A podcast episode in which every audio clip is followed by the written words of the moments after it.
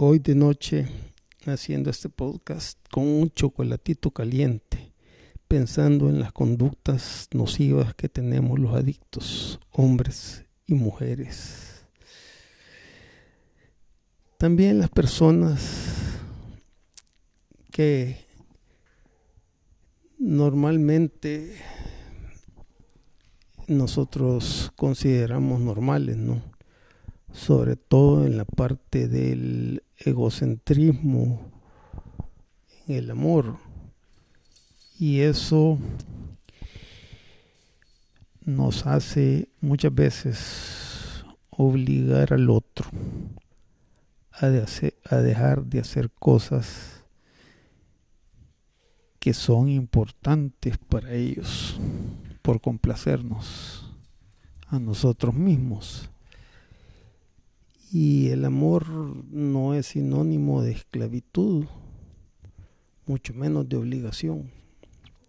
Más bien yo lo veo como la construcción de un amor para dejar el alma libre, que pueda decidir cada quien lo que quiera decidir. Enamorarse de una persona que no necesita trucos ni máscaras para estar contigo es lo más recomendable. Que sea él o ella misma, a pesar de que no todo lo que ella representa te parezca lo correcto. No hay amor sin libertad. Tienes que fijarte en alguien que nunca nunca va a cambiar por ti, que va a cambiar por ella misma o por él mismo. Y así va a ser feliz. Alguien que no te cele porque andas con los amigos o por las amigas. Alguien que no te controle.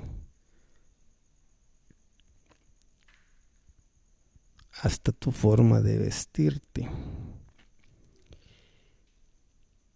El amor es sinónimo de confianza. El amor es libertad.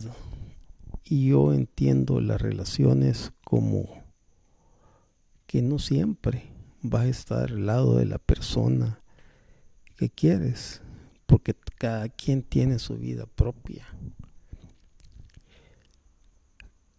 Y en esas ausencias que tú sientes el uno por el otro, que las personas sienten el uno por el otro,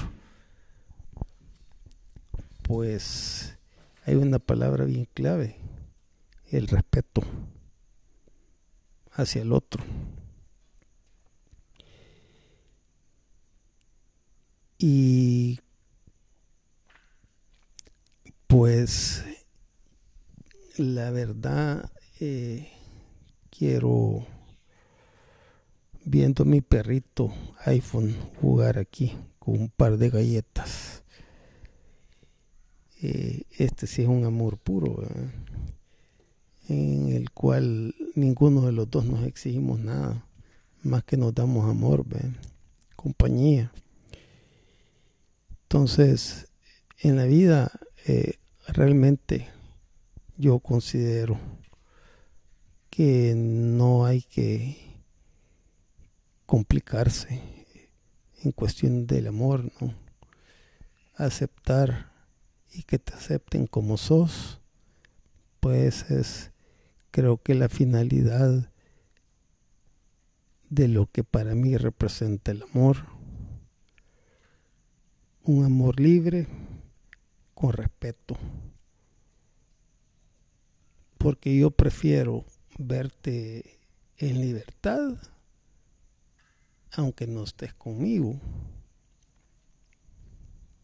Hasta pronto.